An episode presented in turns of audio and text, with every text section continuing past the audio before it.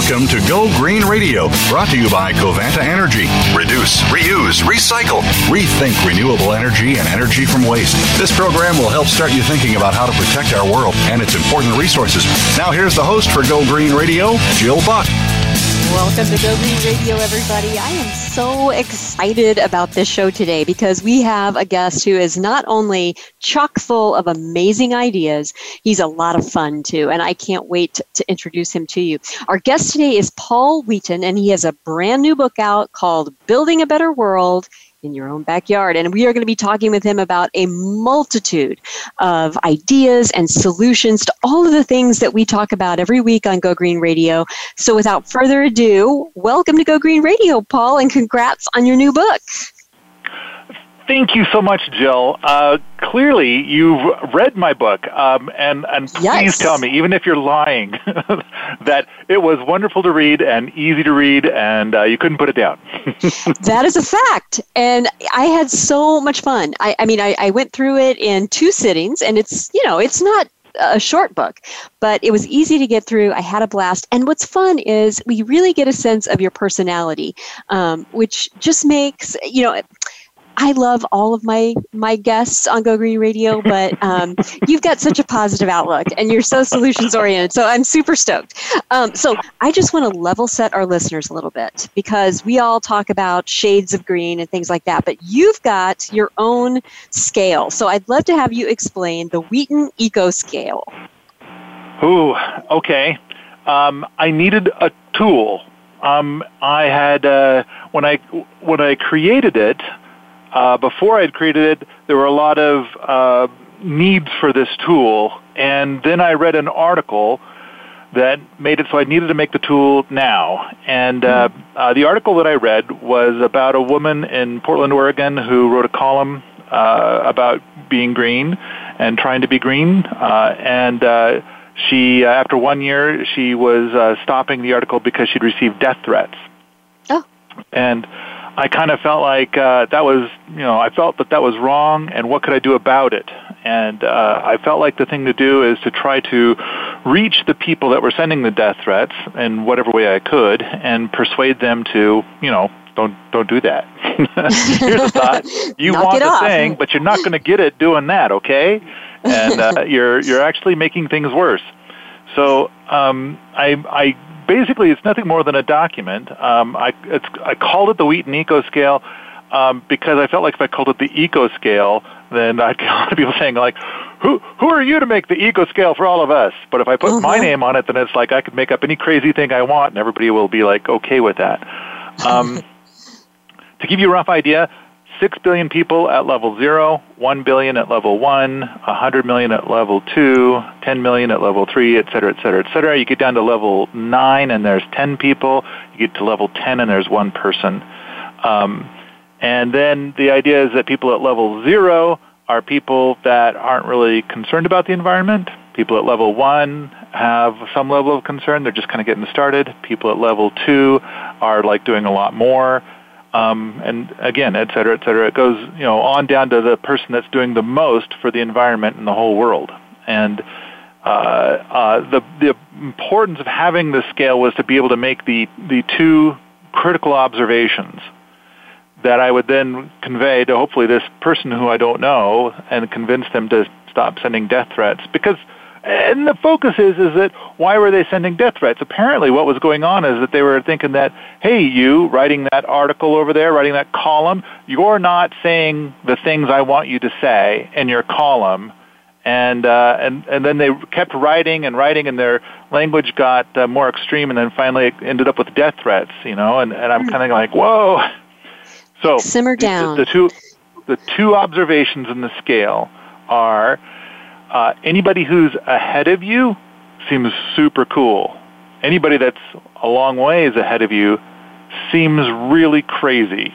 and so, uh, and, and the idea is that let's embrace that these are observations. And, and then anybody behind you seems to be screwing everything up and needs to be hit with sticks or something. You know, the hostility.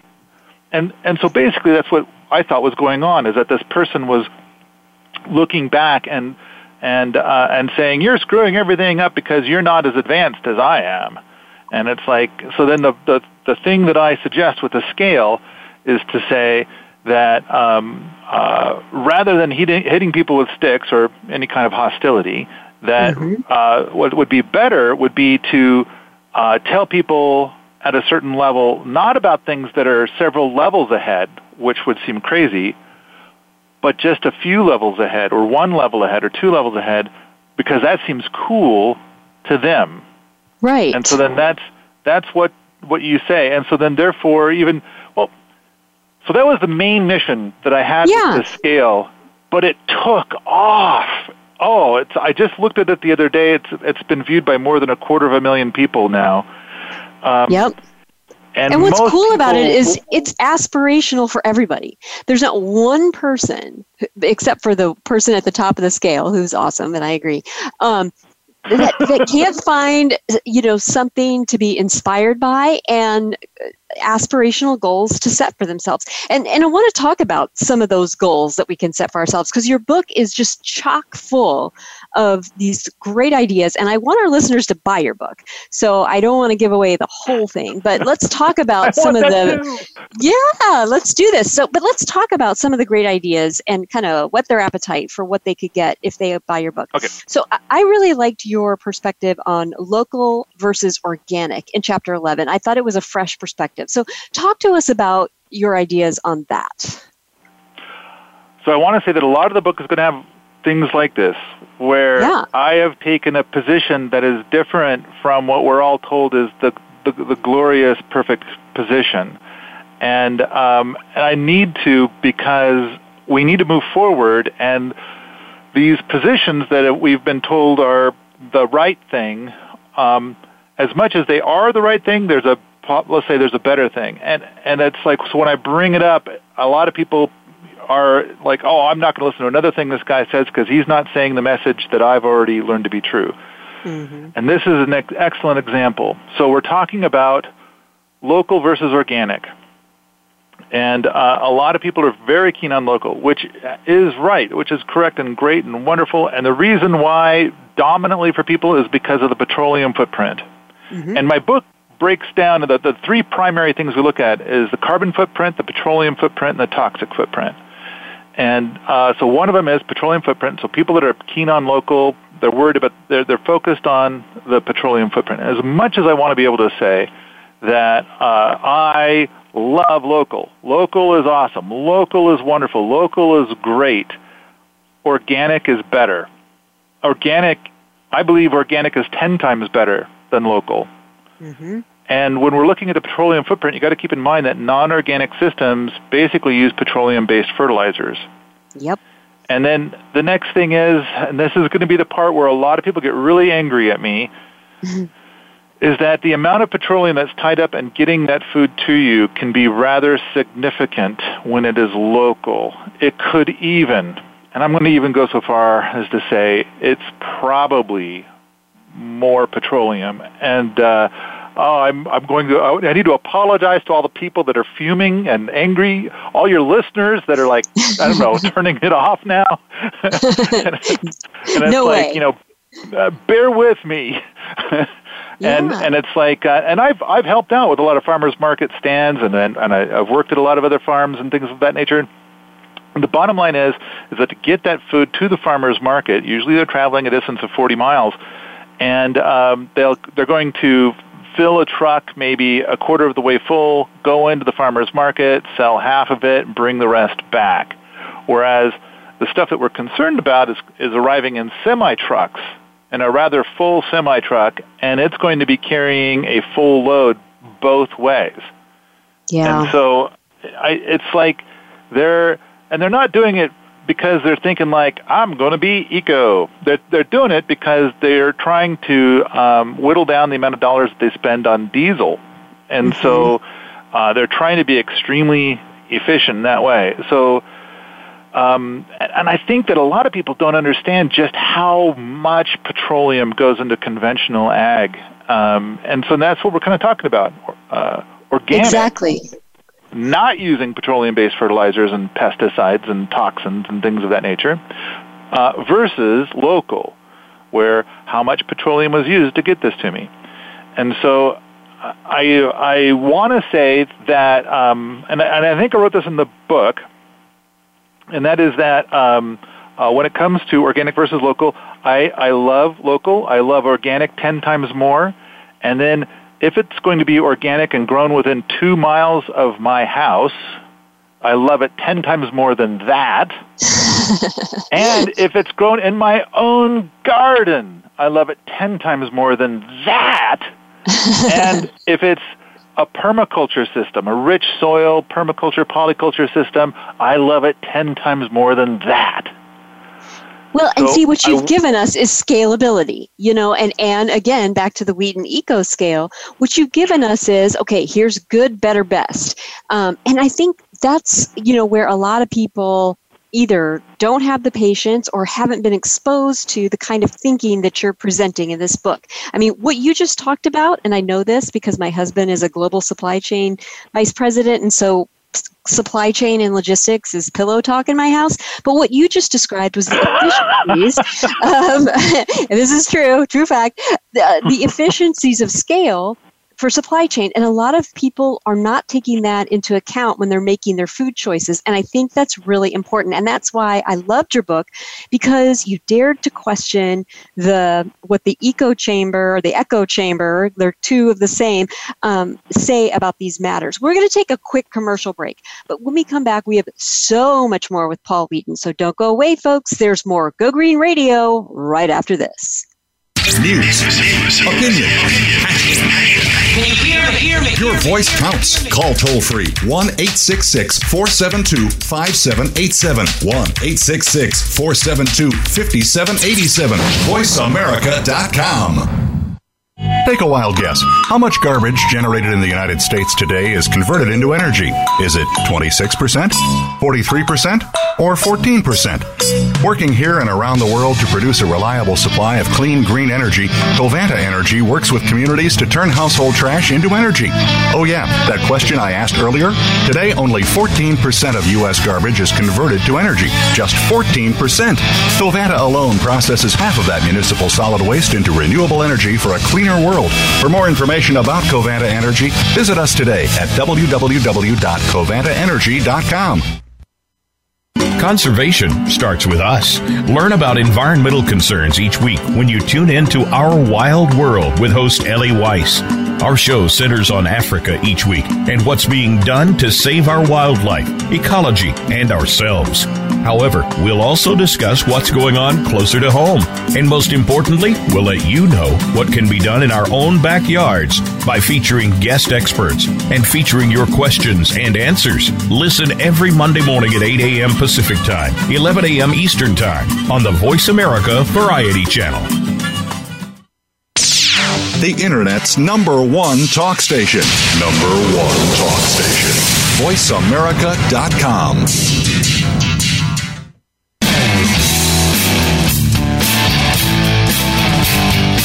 You're listening to Go Green Radio with your host, Jill Buck.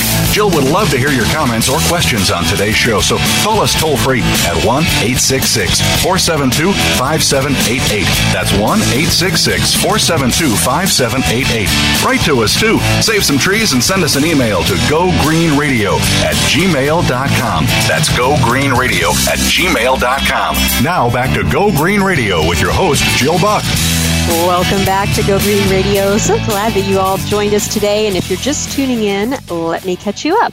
Our guest today is Paul Wheaton, and he has a brand new book out that you gotta get. You just gotta. Um, it's called Building a Better World in Your Backyard, and it's really fun to read. Not only is it full of great ideas, um, Paul's fun and amazing personality just comes right through and makes it a blast to read. And I, we were just talking about some food issues right before we went to break, Paul. And while we're on, on the subject of food, I want you to talk to us about VORP, V O R P. I love this. I I I, uh, I feel the need to create new words once in a while because I I need them as a tool. I need to to move forward. I need a, a foundation to stand on. And um, and I and I want to start by saying I uh, deeply respect all vegans. I mean, they give up such delicious things to make for a better world, um, and oftentimes for their own betterment of health and things of that nature. Uh, at the same time, I'm a powerful advocate for you know choose a dietary path that's best for you, and a lot of times it's not the vegan path. Um, even though some people will still try to be vegans, even if it's making them sick. Um, I, I just think it's so fantastic. And and in the book, I kind of cover a little bit about like if you're worried about being eco and you're going vegan for that reason, let's I can I can make paths for you that are even better uh, for the environment than than the uh, strictly vegan path. But the problem I was having was is the vegan path includes, um, and I don't want to mention brand names, so I'll just say Diet Cola and um, questionably cookies. That's cookies right on the label, but uh, I don't know if they really are or not. It's more like, look what we found that we can make out of raw oil, and you'll eat it. so these so-called cookies and the diet cola is is falls into the vegan world, and then on top of that, half of the vegans that I visit with those are primary components of what they eat. And, and it's like, uh, it, yeah. it, upsets me deeply. And so clearly we need a, a, better word, something that shows something more. And not only that, but I wanted to be able to, to show the things about foods not being processed as much, and um, and then rather than saying a negative in a word, what what would be a positive? I selected the word virgin foods, meaning foods that have not been modified. So an apple versus uh, something with very processed appleness in it. Um, so, so more towards that. Then, of course, the organic standard, which I think I mentioned in the chapter. Like the organic standard is really quite weak, I think, but still, it's it's a place. It, it's mm-hmm. it's a standard. Um, and then the R and the P. So we're talking about the V O, and now the R and the P. Rich soil and polyculture. Um, and so I believe that this makes for a far higher quality food. I think it makes for a food that's of such such incredibly high quality. It could be potentially the cure for many of the ailments that people suffer from. Mm-hmm. Um, plus, I just think it's fun to say VORP.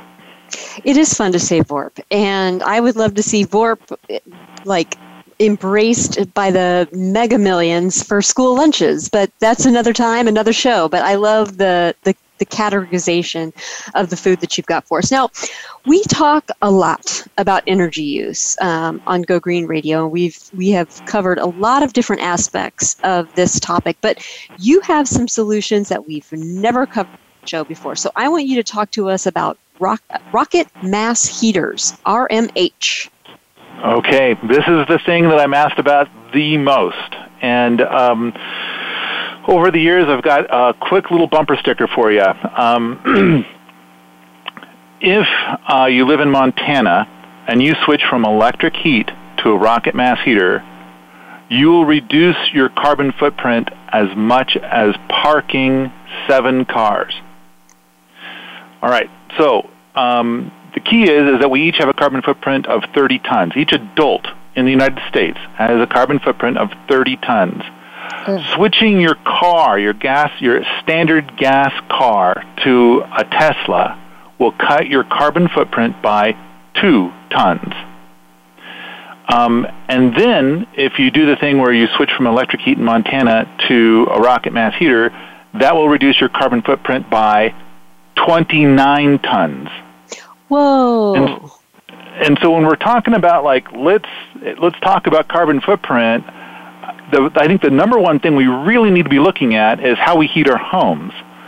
Now, what is a rocket mass heater? And, and the idea is is that um, uh, first of all, if you're going to heat with natural gas, that's being mined out of the ground. That's carbon that was locked down into the ground that we've brought to the surface, and it doesn't go back down into the ground. And if you're doing electricity, it's worse. And so um, I think it's about 50%, the carbon footprint for electric heat is about 50% greater than it is for natural gas. Hence the reason why I picked electric heat. Um, but the amazing thing is, is that if you use wood heat, and granted, oh, everybody right now is already getting their hackles up about the smoke, but I'm going to totally fix that here in a second. and uh, so the, the, the bizarre thing is, is that a you're burning trees, you know, wood that's already above the ground, Right. and it's part of our natural carbon cycle. So, in a way, it's um, kind of a zero effect. But let's pretend it isn't. Let's pre- let's pretend we're, we only use trees from underground, and and uh, and we've mined the trees, and this is what we're going to use. If you use conventional a conventional wood stove in your home to heat your home, then uh, your your carbon footprint is about uh, a tenth that of uh, uh, natural gas.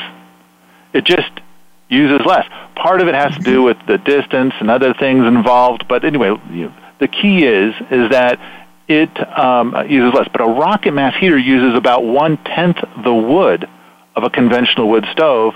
And while that might suggest that it puts out one tenth of the smoke, it actually puts out about one one thousandth of the smoke. The smoke is similar to that of burning a candle, and the exhaust is pretty much nothing but uh, steam and carbon dioxide. Um, so this burns very cleanly, and for a lot of people, for most people, they heat their home all winter using nothing more than the sticks they picked up out of the yard the rest of the year. And rather than putting them in the green bin and sending them down. So it's like effectively, in a way, it's kind of like free heat. That's um, amazing. and I've has- never heard oh, of these oh. before. Never heard of rocket heaters before. Surprise! the- I know, surprise! And you've got the plans for it in your book. Now, the thing is, okay, uh, obviously, this is not going to be the mass solution for absolutely everyone wherever they live. But True. this is, you know, this is a great solution for all the Californians who are moving to Montana. Bottom line, if nobody else can do it, for sure they can. Well, there there is that, and I I do think it, it will evolve to be a solution for almost everybody in time. Um, and there's there's other systems too that I have for being. I mean, I'm you read the book. Clearly, you read Oh, the yeah. book, so you Yeah. saw that I had other solutions for how to dramatically reduce your heat bill while being more comfortable. And that's another thing too. Within, within the book, I I think I did a pretty damn good job of making it so that it isn't about sacrifice. So many books about mm-hmm. lowering your carbon footprint are about sacrifice. And and I think we focused super hard on only the things that do not have sacrifice or make your life more luxuriant and save you money rather than cost you money. Fair? Fair. Absolutely fair. And the thing is, what I like about your book is so not preachy. I mean, when you're talking about different solutions, I mean, you rocket mass heaters is an amazing solution for a lot of different you know applications. But you again going back to the wheaton eco scale you give us lots of options and an entry ramp from wherever we are now to where we want to get to on that eco scale. So i love that. And you also talk about you know how much energy heating water for our homes uses and you have some great solutions in your book talk to us about those All right. Well, the first thing I got to do is, is again, I got to go and accept the stabs from some of your audience, and um, hopefully, I'll get them to pull the knives out of me before the end of it. They're so nonviolent that's the good news paul we have we have a great audience they're very warm very loving so you don't have to worry about that they're open-minded and they like great ideas so go ahead Okay. All right. All right. Good. Good. Good. Good. Good. First thing, uh, please do not uh, turn your uh, electric heater down to 110. That is the perfect breeding temperature for Legionella bacteria, which will give you pneumonia. Which during these days, pneumonia is the thing we should be very, very concerned about. yeah So I know I can list uh, hundreds of stories where people uh, were suffering from repeated chronic pneumonia, and they simply turned the heat up on their hot water heater, and it went away. So the, the next thing is is by turning the, your hot water heater down to 110, it'll only save you about three dollars per year. It it it's not so much about the temperature that's in there; it's about how much hot water you use. And so the savings are negligible. And so, um, uh, if you if you want to do if the next time you get out a new hot water heater, get a smaller one. That's going to do more for you than than turning the, the temperature. So make the temperature be 140. Okay. Next up, I'm going to um, jump into a, a whole new line of thinking, and I don't know if you've covered this in your show before, But when I first heard about it, I didn't believe it. It, it took until I heard it from a dozen different people who were thoroughly enjoying it and their lives were healthier and richer for it. And it has to do with, in a nutshell, the, the, the marketing that comes with shampoo mm-hmm. is uh, biased to you buying more shampoo. And it turns out that 99% of your body funk, um, and really maybe even 99.9% of your body funk, totally water soluble. And the stuff that's not water soluble is stuff that you probably want to keep. You want to, it's like, why does soap have lotions built into it? It, it takes your oils away. The function of soap is to take oils away. Mm-hmm. And then it's like, so we're going to take the oils away and replace it with oils. So it's kind of like um, that should be a clue right there. Uh, yeah. But all right, so now I know that there's probably about 50 million people um, across the world that have gone down this path, and they call it poo-less. So not using soap or shampoo in the shower. And the reason why we bring this up when talking about hot water is because the number one use of hot water is for showers and bathing. Uh-huh. And then the average American shower is seven and a half minutes. But then when you switch over to poo-less, I I know that my showers are a little over a minute now. I mean, wow. I get in there, I do all the cleaning, pull, I, I shower every day, and I you know get out the washcloth and do a little scrubby scrub, and um, and then I'm bored. There's nothing left to do. It's not like I need to wet up, get soapy, rinse that off, rinse it off two or three more times just to make sure you get all of it rinsed off. And then, you know, some people are going to like, now I'm going to add looby things back onto me in order to make right. it so that I'm not all crispy. Well, you know what, Paul? The Navy has a term for what you're doing. It's called a Navy shower. And when you're out on a ship, uh, you do not have you know, fresh water supplies for everybody to take a seven and a half minute shower. And so everybody gets wet, washes off, you know, they turn the water off, wash off, turn it back on, rinse. At most, it's a 20 second uh, evolution of water at most. And so you know this is this is something that yeah i'm a former navy gal myself and so this is something that you know we're pretty familiar with. We're going to take a quick quick break but when we come back we have so much more with paul wheaton. So don't go away folks. There's more go green radio right after this. News. Opinion. Can you hear me? Your voice counts. Call toll free 1 866 472 5787. 1 866 472 5787. VoiceAmerica.com. Take a wild guess. How much garbage generated in the United States today is converted into energy? Is it 26%, 43%, or 14%? Working here and around the world to produce a reliable supply of clean green energy, Covanta Energy works with communities to turn household trash into energy. Oh, yeah, that question I asked earlier? Today, only 14% of U.S. garbage is converted to energy. Just 14%. Covanta alone processes half of that municipal solid waste into renewable energy for a cleaner cleaner world. For more information about Covanta Energy, visit us today at www.covantaenergy.com.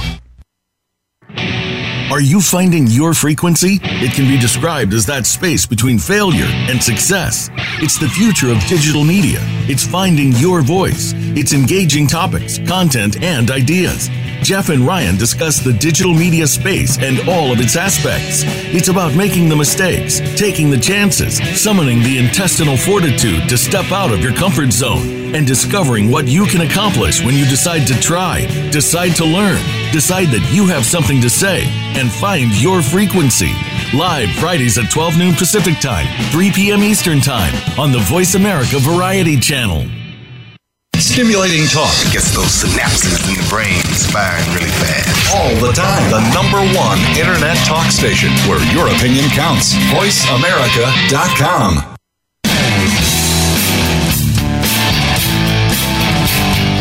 You're listening to Go Green Radio with your host, Jill Buck.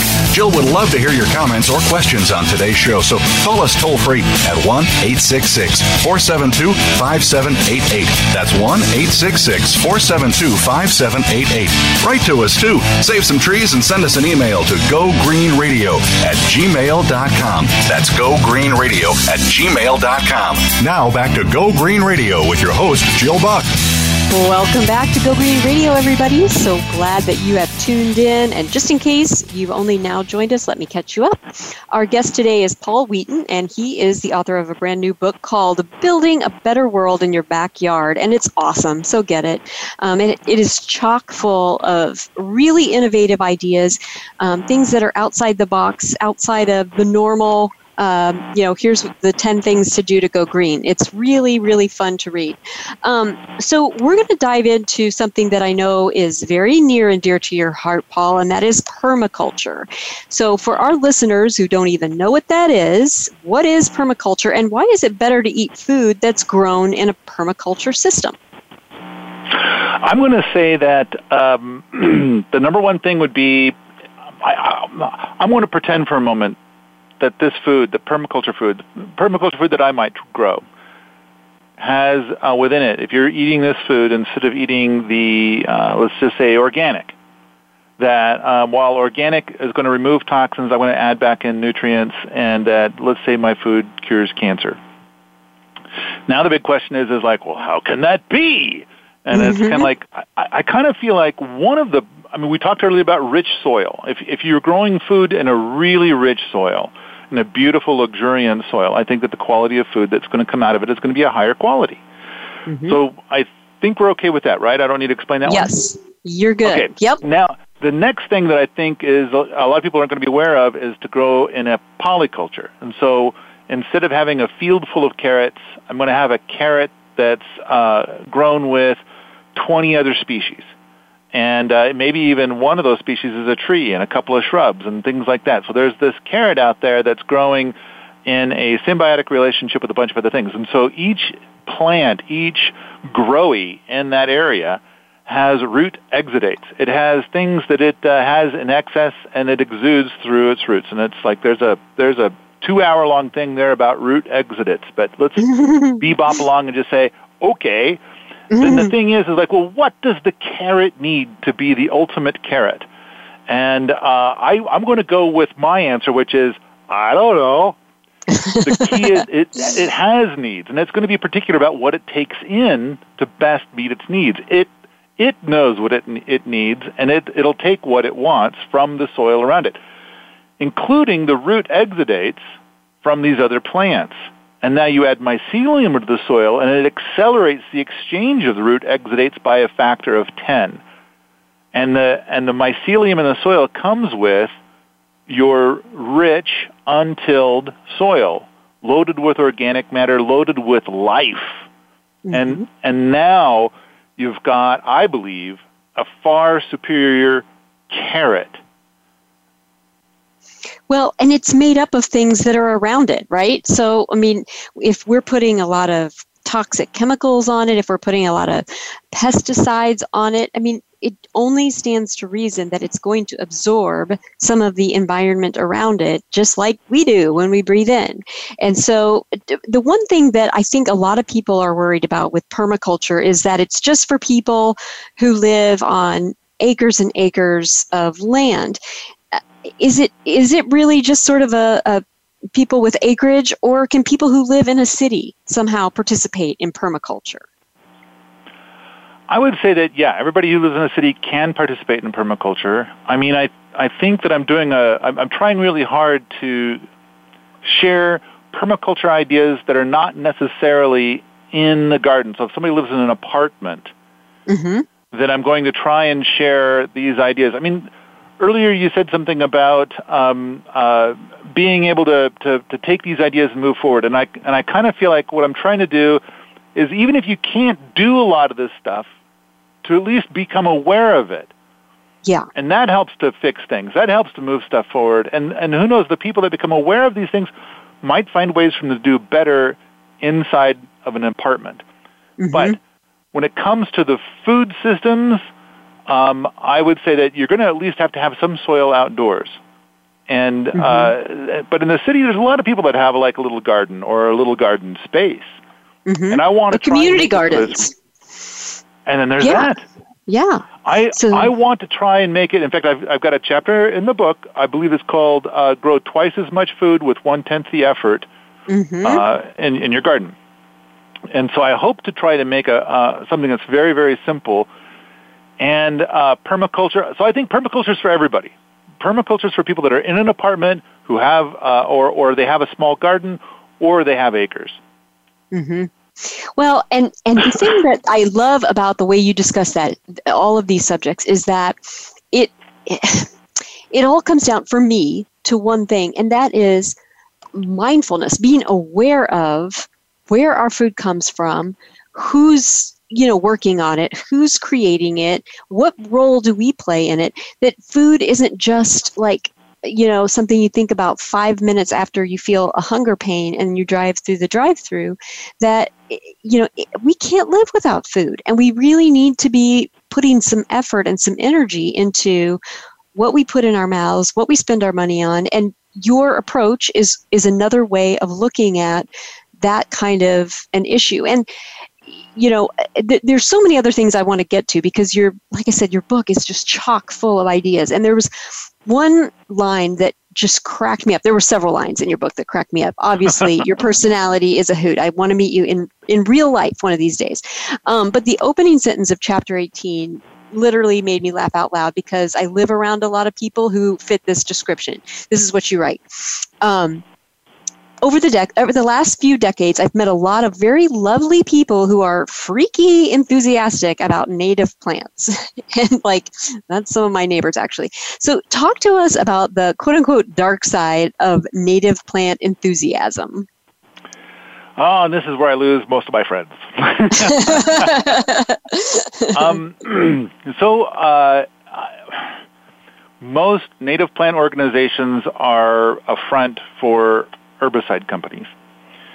And um, and so I'm just going to come right out and say it. And the people that love native plants are going to hate me. And I, again, let's try and get past this.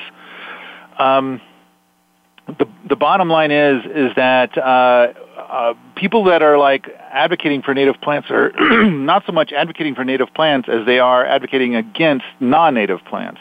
Mm-hmm. And then it's kind of like, okay, so how now that we've decided we've we've uh, we've put up our rogues gallery of the plants we do not like, uh, what are we going to do about it? Well, we're going to get rid of them. And how are we going to get rid of them? Well, of course, we're going to spray them. Well, how did we get that idea? Well, this uh, organization, which is owned by this organization, which is owned by this organization, which is owned by this herbicide company, uh, says that they'll give us money to, uh, you know, buy herbicides.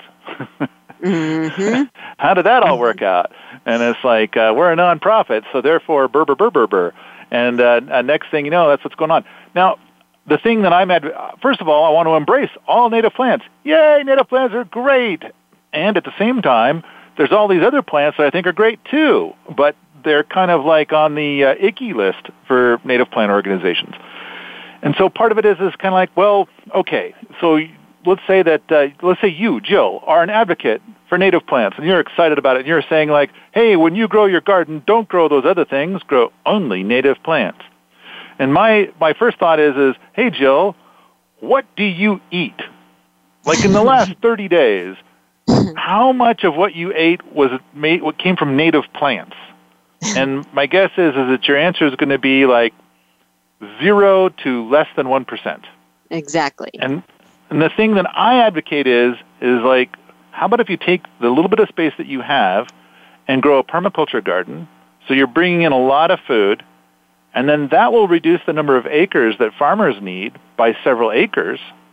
Um, and uh, then the native stuff can do its thing over there, you know, far away from you. Where because a lot of those native plants and native butterflies and native birds and native everything that you're trying to look out for, they don't like hanging out at your house anyway. They would prefer to be way, way, way far away from people. Now, of course, um, I, I, I've got a lot of other things to say about native plants, but I think that, that kind of gives you a quick idea, right?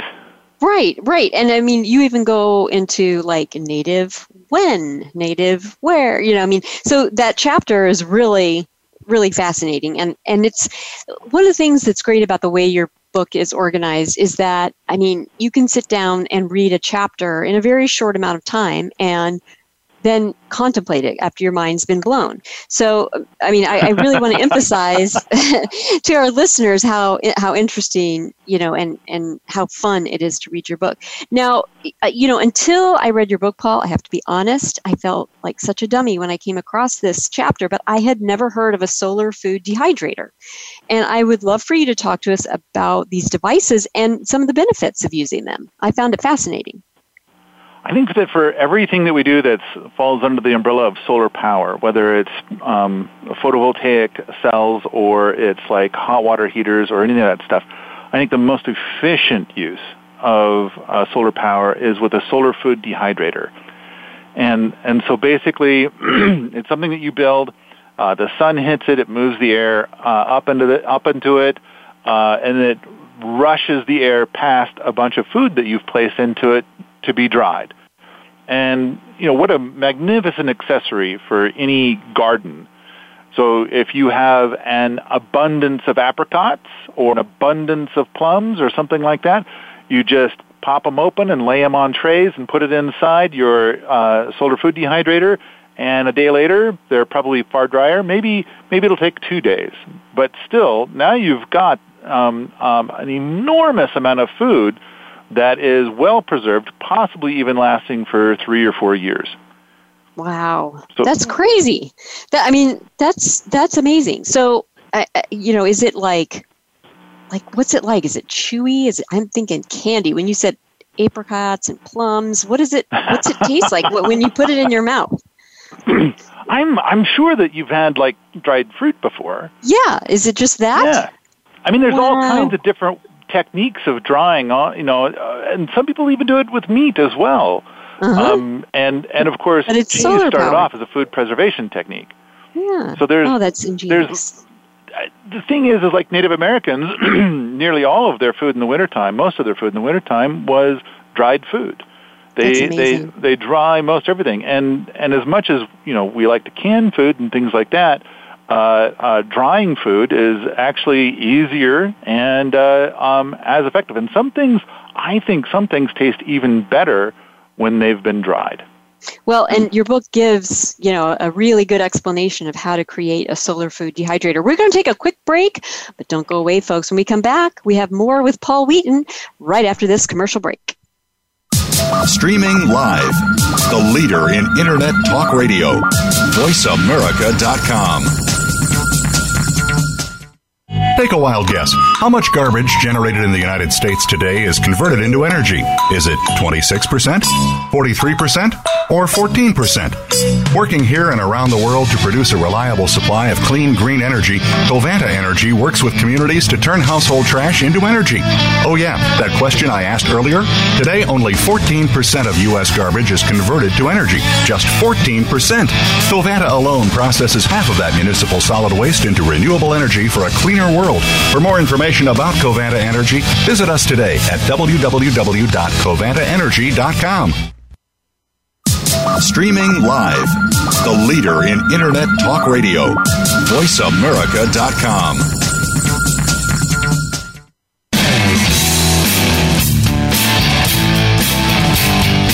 You're listening to Go Green Radio with your host, Jill Buck.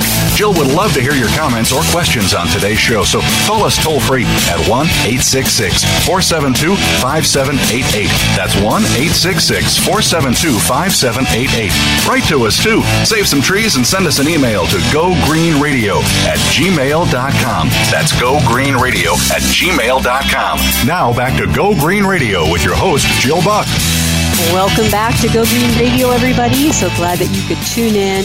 We've been talking with Paul Wheaton, who is the author of a brand new book that I had a blast reading. It's called Building a Better World in Your Backyard. And it is chock full of ideas and solutions that we can do, we can implement in our own homes and backyards. And, and even if we don't have a backyard, even for our city folks who may just have access to a community garden or a balcony, there are parts of this book that you can implement and things that you can, um, you know, embrace. And, and it's really a fun read. So i want you to get out there and get uh, building a better world in your backyard. Paul i want to ask you kind of a timely question because you know i'm in shelter in place where i'm at right now. A lot of people are. Do you feel like the kind of change that you're talking about in your book is attainable in a COVID 19 world. Do you think that the population is ready for this? So I think that whether COVID nineteen is uh, like like we're going to be all um, doing things to fight it for the rest of our lives, or whether it's going to kind of sort of go away, whichever the case is, then I'm I believe yes. I mean I I I'm hoping that this book will end up into the brains of 100 million people or more, um, or that maybe somebody who's a better writer than I am will write something stealing some of my ideas and, and whatever. As long as the information gets out there, um, I think it will make a large difference. And, and I know I've seen a lot of stuff that's kind of like um, uh, as soon as we kind of get a bit past COVID 19, then of course climate change is like bearing down on us hard. Mm-hmm. Uh, for the longest time, we thought that 350 parts per million was going to be the maximum that we could um, uh, deal with without having everything topple over, and now we're way past that now. Yeah. So um, and then I hear over and over and over again through more conventional media that it's like, you know. Yeah. And, and that's why I also want to ask you why you chose to focus on personal change rather than political change. Because I, I will tell you, we have a great mix of guests on Go Green Radio um, that, that kind of are in both camps, but they're you know they have different reasons for that what was behind your focus on personal change rather than political change? I felt like the personal change was not covered well enough, like nowhere mm-hmm. near. The, the solutions being presented for things you could do yourself were very weak and, and made almost no difference whatsoever. Mm-hmm. And uh, I remember when I saw Al Gore's movie for the first time, and he talked about like you know the different things he suggested. I thought, you know, come on, buddy, you could do better than that. Yeah. And uh, I just so I needed to get the word out there. So I tried a bunch of different venues for for more than a decade, and now I've written this book, and I hope that maybe this book will take off. Well, and and who did you have in mind? Like w- writing a book is, as you know, a really tough exercise in many ways. Um, it takes a lot of self discipline. It takes, it's almost like pulling your brain out through your nostrils. And so you don't take on a project like that lightly. So when you were going through this, what did you think your audience, who did you think your audience was going to be? Who did you write for? This is going to sound weird, but I wrote it for people that would not buy the book. And so I know that sounds bizarre, right? So at some point in time, uh, made the decision that uh, somebody, because I know that like when when I worked in the corporate world decades ago, um, I remember at different places that I worked, the boss would come in with I look I just bought a stack of 100 of uh, Who Moved My Cheese and and gave everybody in the company a copy of the book. And then other places it was a different book. And then everybody in the company got a copy of this book. And I kind of feel like, so I wrote the book with the idea of buying it by the stack. And so I've got like these deep, deep discounts on the book if you buy it by the dozen or more.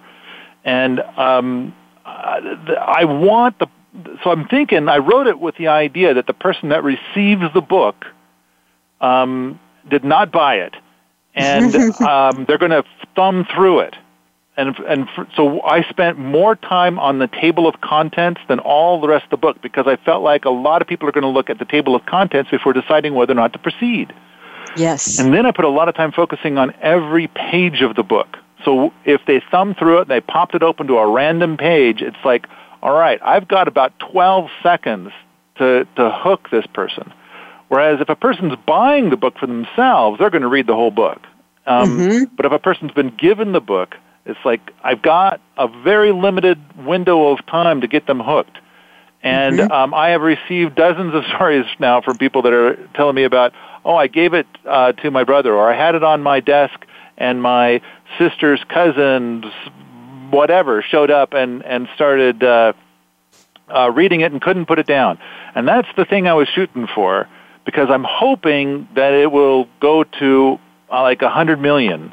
And uh, I gotta say, if there's somebody who's willing to uh, distribute hundred million copies, I don't, I'll I'll take nothing. As long as it gets in the hands of hundred million people, I'll I'll take. Give me zero monies. I'll, you can have it all. if it gets Well- to hundred million people. and it's very um, thumbable. I know that's not a word, but what you just mentioned about thumbing through it, um, it is it's very easy to do that. And and the ebook is also set up very well so that when you go through the table of contents, if you buy the ebook, then you can click on anything in the table of contents and it takes you right there. So you really clearly put a lot of thought into it. And I, I want to ask you, what do you think you know, for somebody who's getting a hold of your book, whether they bought it, whether they received it, what do you think is actually going to motivate people to implement some of the solutions that you present in the book? money.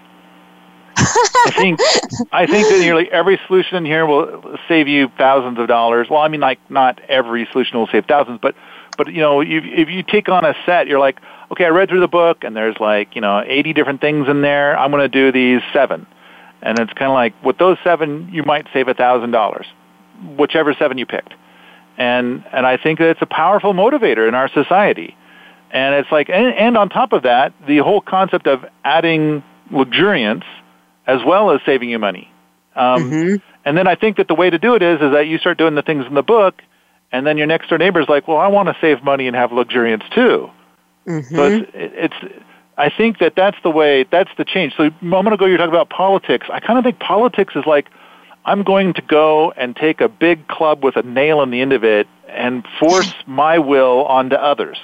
Mm-hmm. And I kind of feel like this approach is I'm going to do it and I, I'm going to share these ideas with my friends, and then in time, the companies that are causing the most trouble will be defunded as people just don't give money anymore, and they'll mm-hmm. shrivel up and blow away, and then all the problems that they were causing will go with them.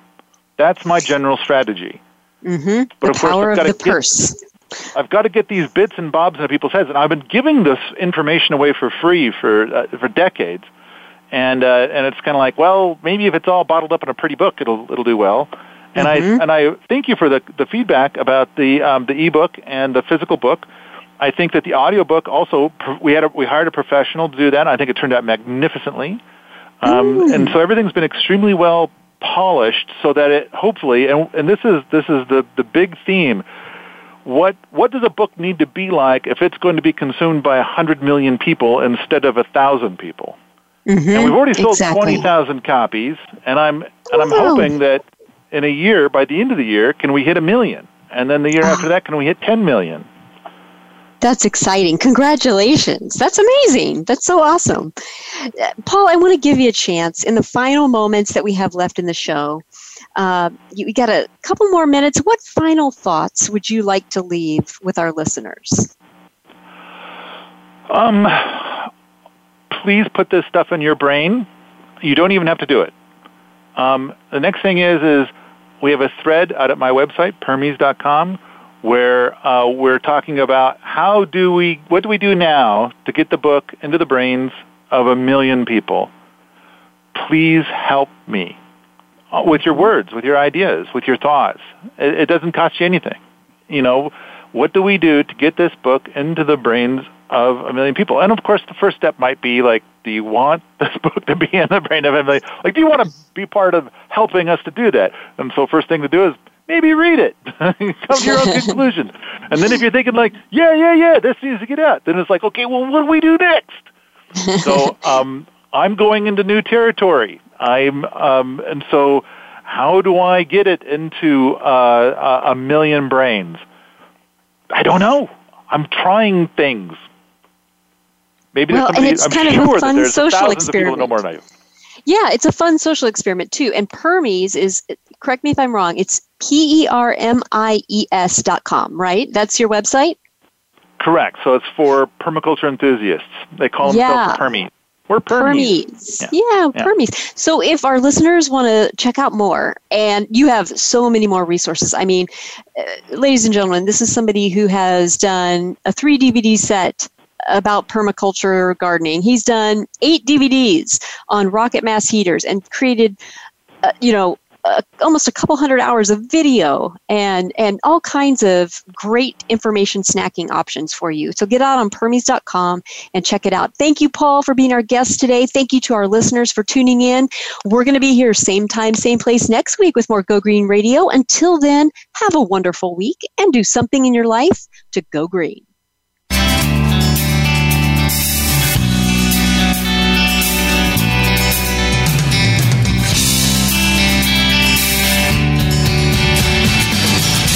Did you get some terrific ideas from today's show? Please join us for more next Friday at 9 a.m. Pacific Time, noon Eastern Time. It's Go Green Radio with Jill Buck here on Voice America. Go Green Radio is proudly sponsored by Covanta Energy, a leader in providing renewable energy solutions for a cleaner world. Visit www.covantaenergy.com for more information. We'll see you here next week.